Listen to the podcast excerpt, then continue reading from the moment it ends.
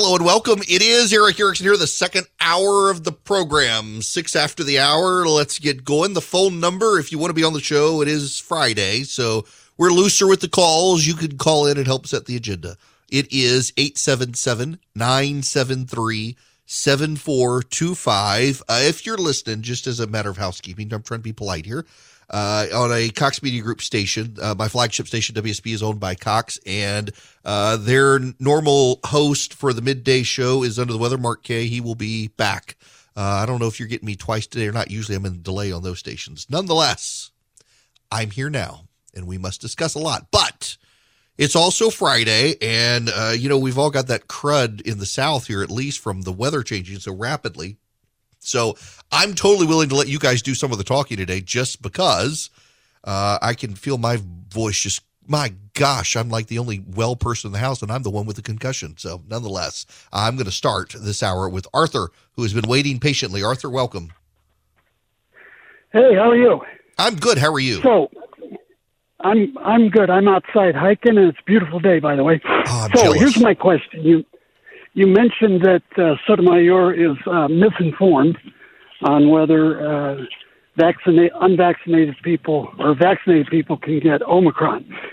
So a couple of weeks ago, you were talking about Biden's chief of staff and how he really does all the work and pulls together briefing documents and makes recommendations and all that.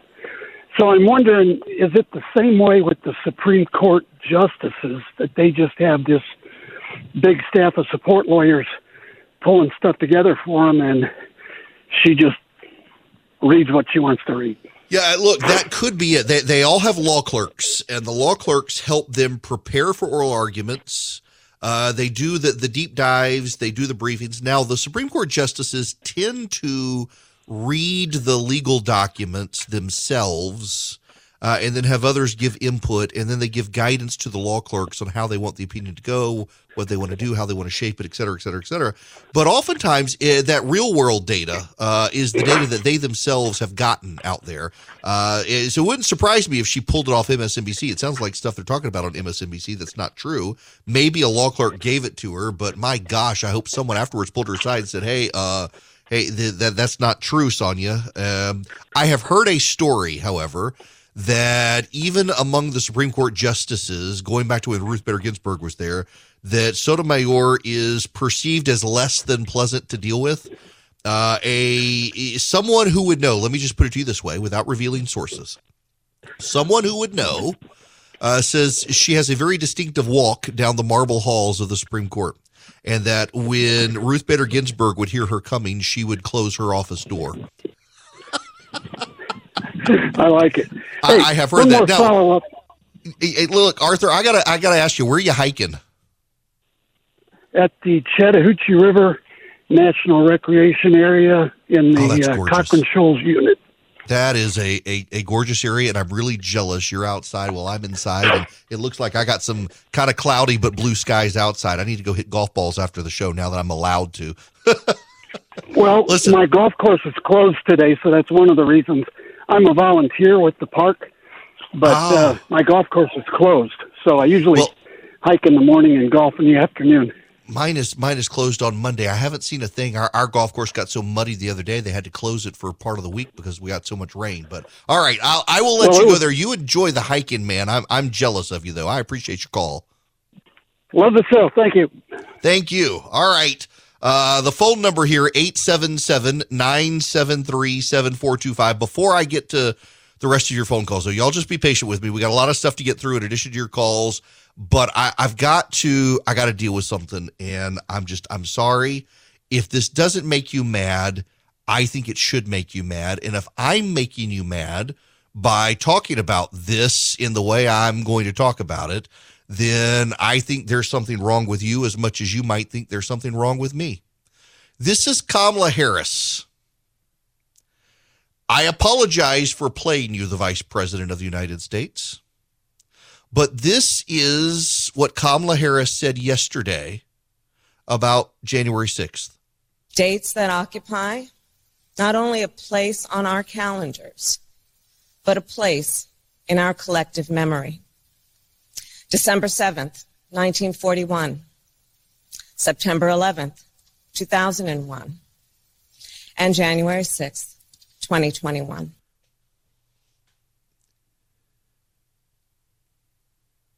Ah, I'm trying not to say bad words. Y'all can cheer me on to say them, but I would get in trouble, so I won't. Do you know after nine eleven in New York, they had a problem, and they weren't sure at first how to deal with it? Cars. Cars. They had a problem after September eleventh. There were hundreds and hundreds of cars parked at train stations, in parking garages, on the side of the road, and they had no owners. The owners were dead. Had all these empty cars with no one to claim them because their owners, thousands of them, dead. People took their lives, knowing they were going to die, and they jumped from tall buildings and flew to heaven as they hit the ground. Thousands of Americans died in a terrorist attack. Pearl Harbor, all those Americans died, some drowning, banging on the walls of their ships inside air pockets, begging for help that never came until the air ran out and they suffocated and died. You can go to the U S S Arizona Memorial where little bubbles of oil still come up. Americans killed, surprise attack from Japan. Michael Beschloss on M S N B C. I, I can't play you the audio because it would I, I, I would cross a line I can't cross on radio. He compared January sixth to the Holocaust. Do you know the population of Jews on planet Earth today is less than it was in nineteen thirty? That's how many people were exterminated by the Nazis. The B B C this morning put up a tweet exploring the decline in Yiddish. Why is Yiddish used so much less now than the mid-twentieth century or the early twentieth century? The Holocaust. Duh. I think it is exceedingly irresponsible rhetoric to compare January sixth to September eleventh, two thousand one, the Holocaust or Pearl Harbor. If you can show me the video of people jumping to their deaths from the dome of the United States Capitol to escape the bison-helmeted brain biblical donkey, then yes, maybe there's a comparison. But unless you can show me the hundreds of people who jumped to their deaths and the hundreds of cars left behind by owners who no longer exist because they're dead, shut the hell up. There is no comparison between them. And if you think there is, you need to recalibrate yourself and your soul and grow up a little bit. Suck it up. January sixth was bad, but it was not a coup. January sixth was seditious. It was not an insurrection. January sixth was unfortunate, and it should not be repeated, and those involved should be ashamed, and they should go to jail. But it was overwhelmingly grandmothers and idiots who wandered into the U S Capitol. One dude who looked like Chip Gaines carrying off Nancy Pelosi's podium, he's going to jail. Al-Qaeda did not carry off furniture. Neither did the Japanese smash a window. Al-Qaeda did not wander into the World Trade Center and look around to see what was going on and prop their feet up on the desk. The Japanese did not take a, a tour excursion to Pearl Harbor and mined the velvet ropes. You know, yeah, this is the most, one of the most profound things about the images of January sixth is all those terrorist insurrectionists staying between the velvet ropes instead of spreading out all over the place like, you know, Al-Qaeda did.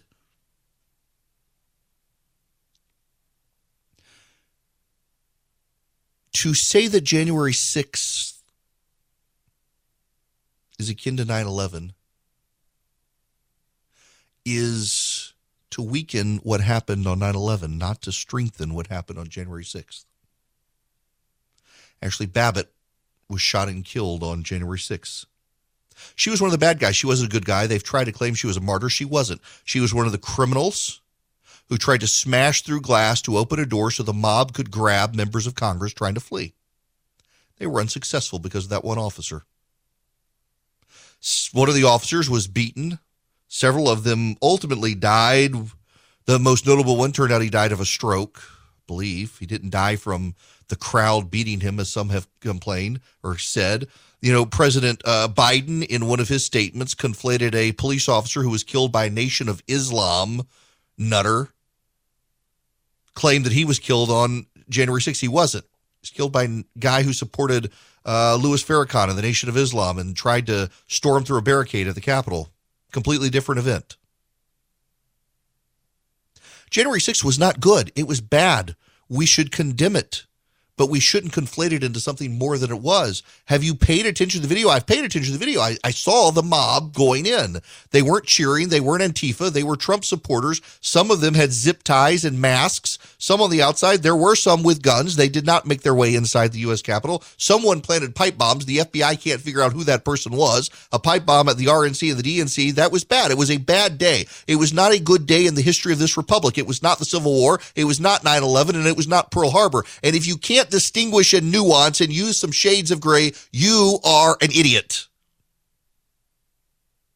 And the Vice President of the United States of America should know better, should be ashamed, but she has no sense of shame because she's not a very bright person. Kamala Harris, her deepest thought is her annoying laugh. And that's how much attention she put into this comparison. And you should all be deeply offended. There are no videos of bodies falling from the Capitol Dome, splattering on the ground, the sounds of bombs going off as their bodies burst open as they died. There are no mass graves of empty cars where their owners will not come claim them as there were after nine eleven. There was no cloud of asbestos floating through the United States Capitol, through Washington, D C on January sixth. There was none of that. There was no massive toll of death. There was no chaos from the sky. There were a bunch of idiots trying to take the law into their own hands who, guess what, were completely unsuccessful, unlike the terrorists on nine eleven or the Japanese at Pearl Harbor. And if you can't actually rationalize that and process it and understand it, maybe you should get offline and off M S N B C and take a breather and get back to reality. And now, Deep Thoughts by Kamala Harris.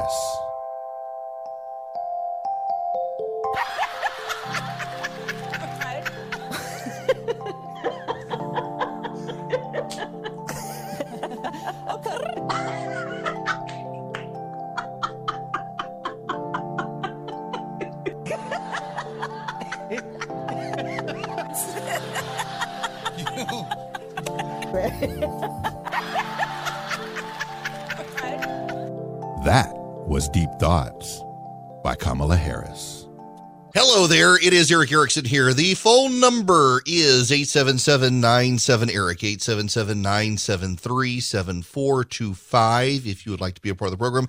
Uh, a friend of mine who is a lawyer who paid attention to the Supreme Court cases reached out to me during break. Uh, I told you it sounded like they were going to enjoin Uh, the OSHA mandate, and he said that uh, in his listening to things, his guess is that, yes, but remember, they were two separate cases. The other one was the Becerra case, and it wasn't just about the OSHA mandate. They were also arguing about the um, Medicare uh, C M S vaccine mandate for healthcare workers. That was in there as well, which I didn't mention. And he says it sounds like the court may allow that one to go through, where healthcare workers working in in cases with Medicare or Medicaid patients in nursing homes will be required to get the vaccine. Uh, the OSHA one and private businesses not involved with it, uh, sounds like they will be okay. Um, the, that injunction will hold, and the vaccine mandate for private workers will not go into effect. But don't hold your breath on the C M S one.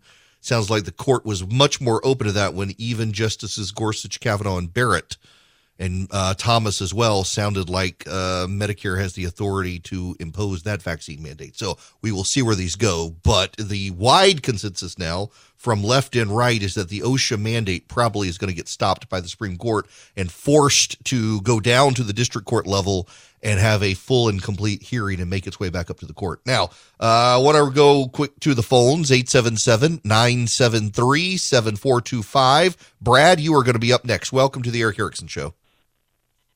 Hey, thanks, Eric. I enjoy your show. Thank uh, you. I just wanted to say I've enjoyed I've enjoyed your recipes. Uh, I've made the red beans and rice several times. Oh, great. And over Christmas, over Christmas, I decided to make the gumbo. And, uh, of course, I had a lot left over. I have a uh, young lady we adopted and a foster girl that are living with us, and they thought it was a little spicy. But I also have a neighbor who uh, we had hired to do some yard work.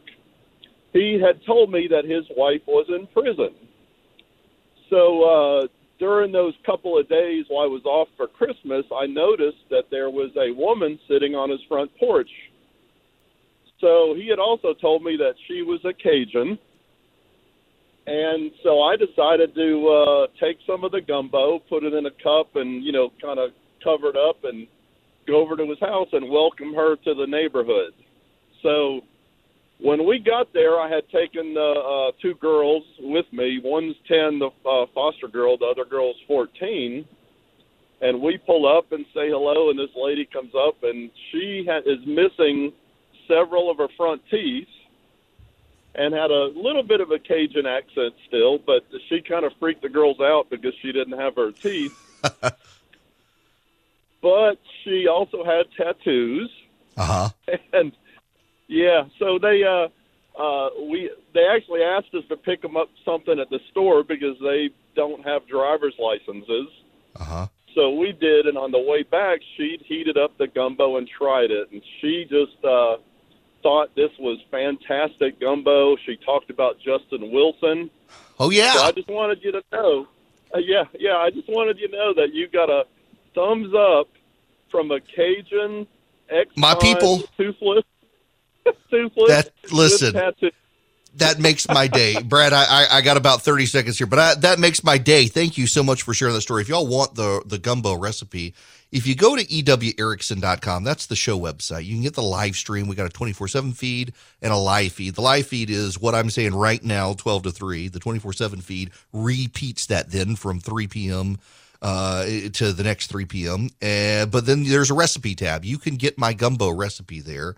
I made it over Christmas break as well. Interestingly enough, my mother-in-law didn't think it was spicy enough. I, I left out some of the cayenne I normally put in.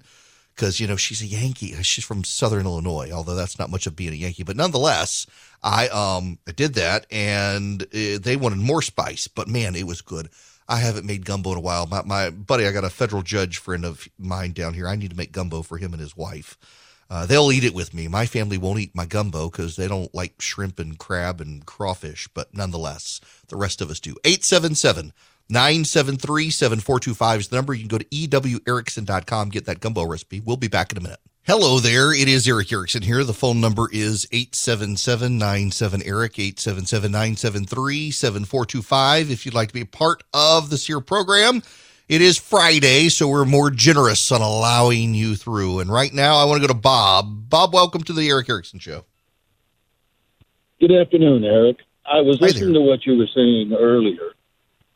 And it dawned on, I realized, having listened to Biden and Harris yesterday, and the, the relationship they were trying to make to nine eleven and Pearl Harbor and the Holocaust, that what they've done is insult those, the, the descendants of those people or the relatives and defame those who lost their lives during those events. I think that's well said. It, it is, I mean, it really does a, uh, I mean, it's a memory wipe on what actually happened at those times compared to January sixth. Uh, my buddy Jason Shepard uh, up in Cobb County, Georgia, he sent me a link to something he tweeted out, and it was a picture. It's two weeks after uh, January sixth, and it shows uh, Joe Biden getting sworn in on the front steps of the Capitol, and two weeks after nine eleven, and it shows the rubble and the people cleaning it out. Um, and I think that's a picture's worth a thousand words, and, and that's what it is. Should we maybe show also people rescuing victims of the Holocaust from the concentration camps versus people coming out of the U S Capitol on January sixth? There's you a real visual there. I mean, it, it's it's truly, to me, it's it's staggering that anyone would make this comparison, and yet they did. They did make that comparison. They thought it was a good comparison. They thought it was a legitimate comparison. They should be ashamed of themselves for doing. But, you know, they're not. They're not ashamed. In fact, they're doubling down on it. Not only are they doubling down on it, but uh, C B S, uh, Fox News has this poll. C B S News buries poll results on January sixth. A poll released by C B S News is drawing scrutiny. The poll conducted by C B S News and YouGov from December twenty-seventh to December thirtieth asks Americans what happened at the Capitol on January sixth. Descriptions of what happened are also similar to how they were a year ago after it happened, C B S News wrote. People widely call it a protest that went too far, but how much further becomes more partisan. Most Americans, including most Democrats and a fifth of Republicans, call it an insurrection and describe it as an attempt to overthrow the election of the government. The graphic presented four options to the question as well as the results. eighty-five percent of Democrats view it as an insurrection or overthrowing the government. twenty-one percent and eighteen percent of Republicans agreed. forty-seven percent of Republicans viewed it as patriotic. fifty-six percent said it was defending freedom. Something less than thirteen percent of Democrats agree with. The margin of error was two point six percent. While C B S acknowledged in its report that Americans widely called a protest that went too far, the network significantly downplayed the bipartisan nature of that response. For starters, a protest that went too far was the overwhelming favorite of the people who participated in the polling. seventy-six percent agreed with the characterization. The second most popular result was trying to overthrow the election and keep Donald Trump in power with sixty-three percent. Both of those options were omitted in the graphic. Meanwhile, an insurrection, which came in a distant third at fifty-five percent of Americans, was kept in the graphics. In other words, overwhelmingly, seventy-six percent of Americans believe it was a protest that went too far. But C B S, like N B C and A B C and C N N and M S N B C, want to push the insurrection coup narrative, so that's what they went with. Uh, you know they're overplaying their hands on this stuff, but they kind of have to overplay their hands on this stuff. They they really don't have an option to do anything other than overplay their hands on this, and the reason is because, I mean, what else are they going to talk about? What else are they going to talk about? That's one of the things here that I think is missed in a lot of the conversation. Seriously, what are they going to talk about? What else is there to talk about? Hmm? Jobs? Oh, hey, let's talk about jobs. Yes. Why not? Why, why not uh, talk about that? Hiring faltered in December as payrolls rise, only one hundred ninety-nine thousand. Although the unemployment rate fell to three point nine percent as more people take themselves out of the workforce altogether. Non-farm payrolls grew less. The Dow Jones estimate was four hundred twenty-two thousand and four point one percent for unemployment. The unemployment number falling sounds good until you realize it's people who took themselves out of the workforce altogether. They no longer count, so the unemployment is down below four percent. Yeah, let's talk about that one, huh? Want to know about that one? Or um, what about inflation? Shall we talk about inflation? Oh, no, you, you can't talk about inflation. Inflation's not going anywhere now. It's no longer transitory. It's going to be around for a while. Let's talk about education. Well, no, we, we can't talk about education because schools are closing. The Chicago Teachers Union has staged a walkout. The San Francisco Teachers Union staged a walkout. Uh, Maryland teachers are trying to get the state to shut down schools indefinitely over Omicron.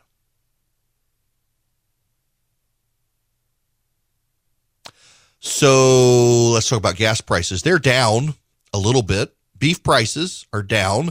A buddy of mine who's a chef at uh, my favorite restaurant uh, texted me the other day because he he saw me post something on Instagram about beef prices being up. And he says, actually, they've come down. Uh, they are coming down. Other food prices are starting to come down, too. That's good. Problem is that inflation overall is not, because they're having to pay more for workers in a lot of places, and that's affecting prices. So we can't talk about inflation. We can't talk about the supply chain. I don't know if you've been to the grocery store lately, but there are a lot of groceries that aren't on the shelves. I went the other day, they were out of chicken, and then I went back and they had chicken. They haven't had Powerade and Gatorade in weeks. They were out of toilet paper and paper towels again at the grocery store the other day, although the grocery store manager told me it's hoarders. It's not supply chain issues now. It's the hoarders who are panicked over Omicron who are doing that. But they continue to be out of stuff. They were out of bacon again the other day. And milk prices are still high, y'all. As a family that goes through two gallons of milk a week on average now, milk prices, they're adding up. So we can't talk about that. So, hey, I guess January sixth, that's what we're going to talk about if you're a Democrat, because it's the only thing you've got. It's the only thing. You, they can't even really talk about voting rights, and that's part of the issue here. Oprah Winfrey is calling Joe Manchin.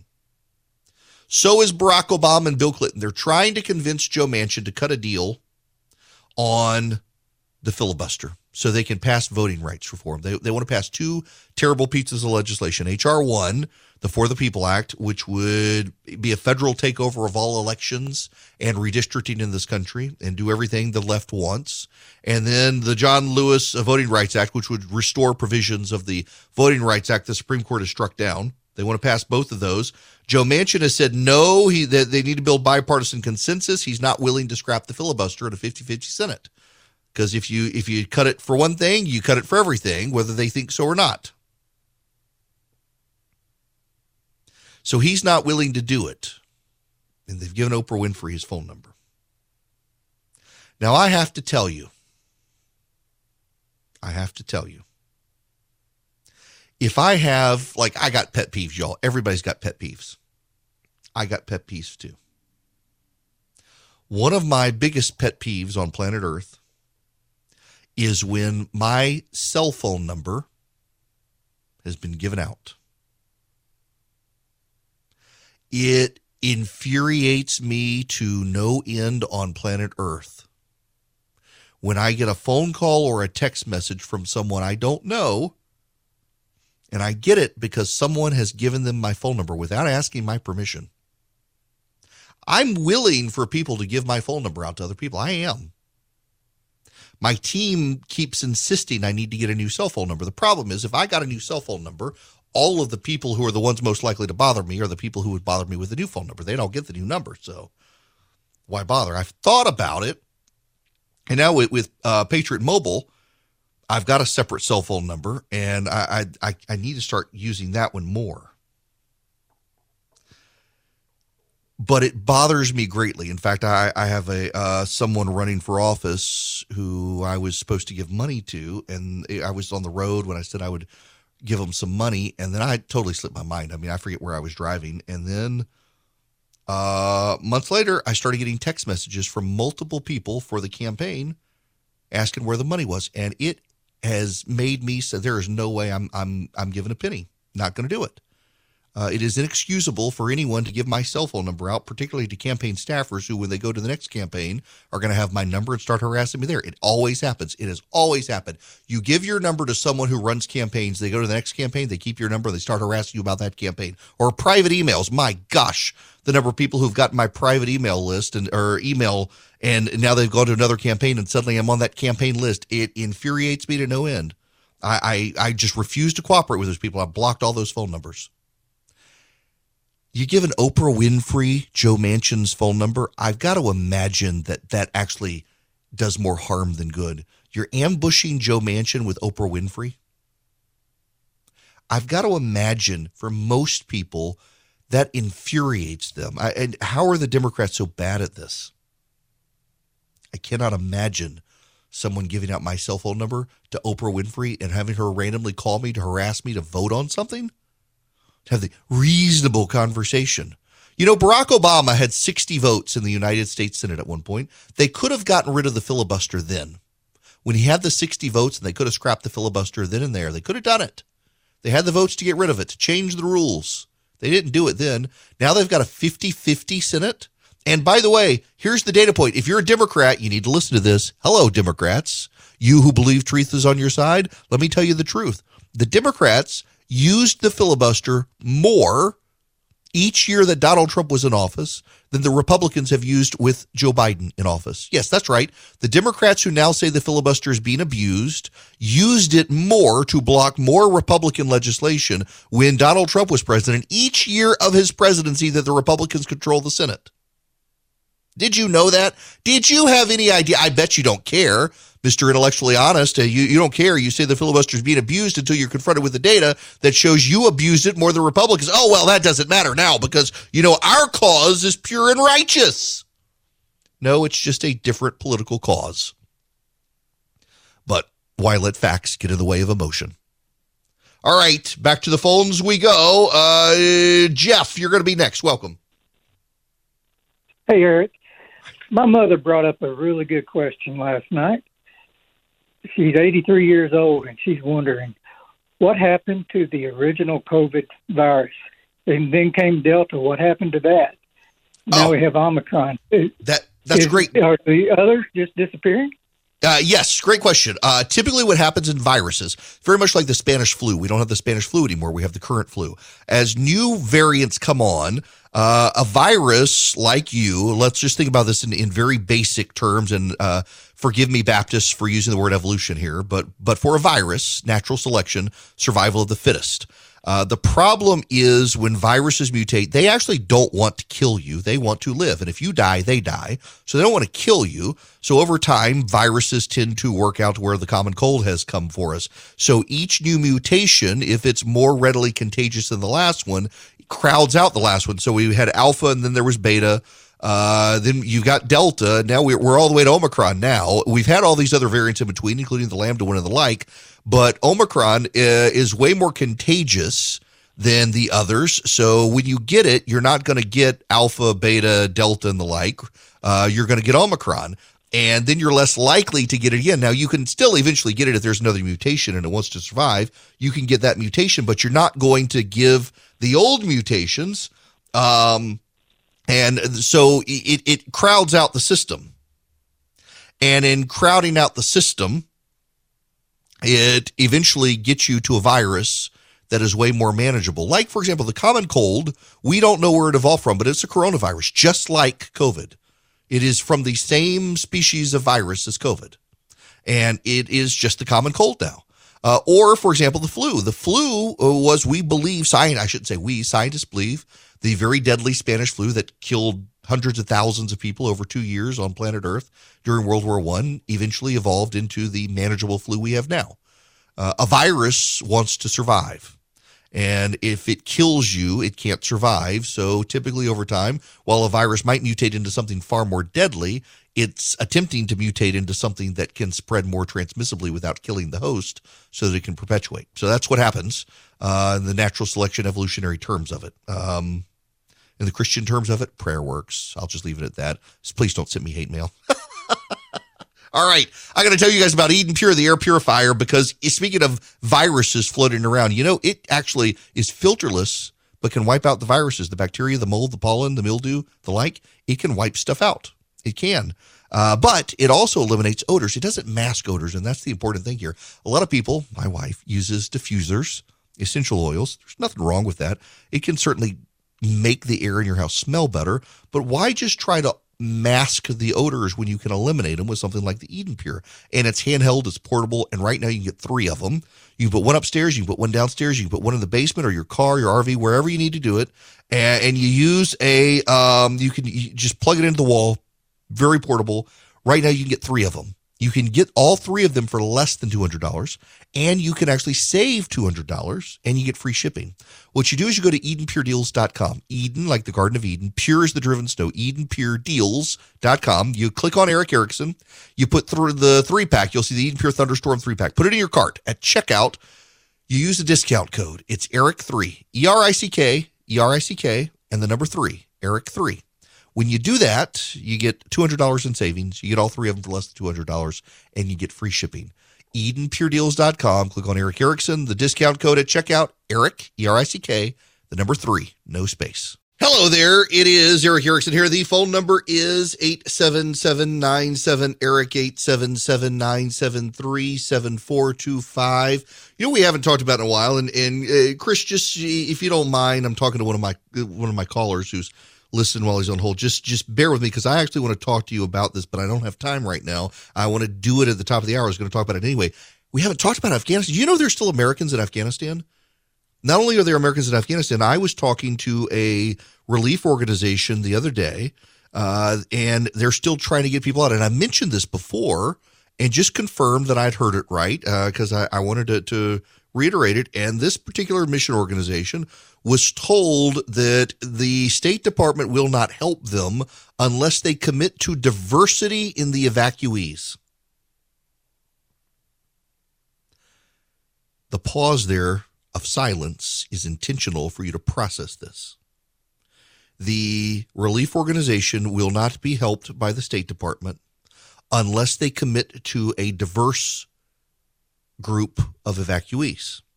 This particular organization focuses on persecuted Christians. Unless the organization wants to also pull out uh, transgender, uh, gay and lesbian, uh, Muslim, and atheist Afghanis along with the Christians, good luck. They're not going to get any help from the State Department.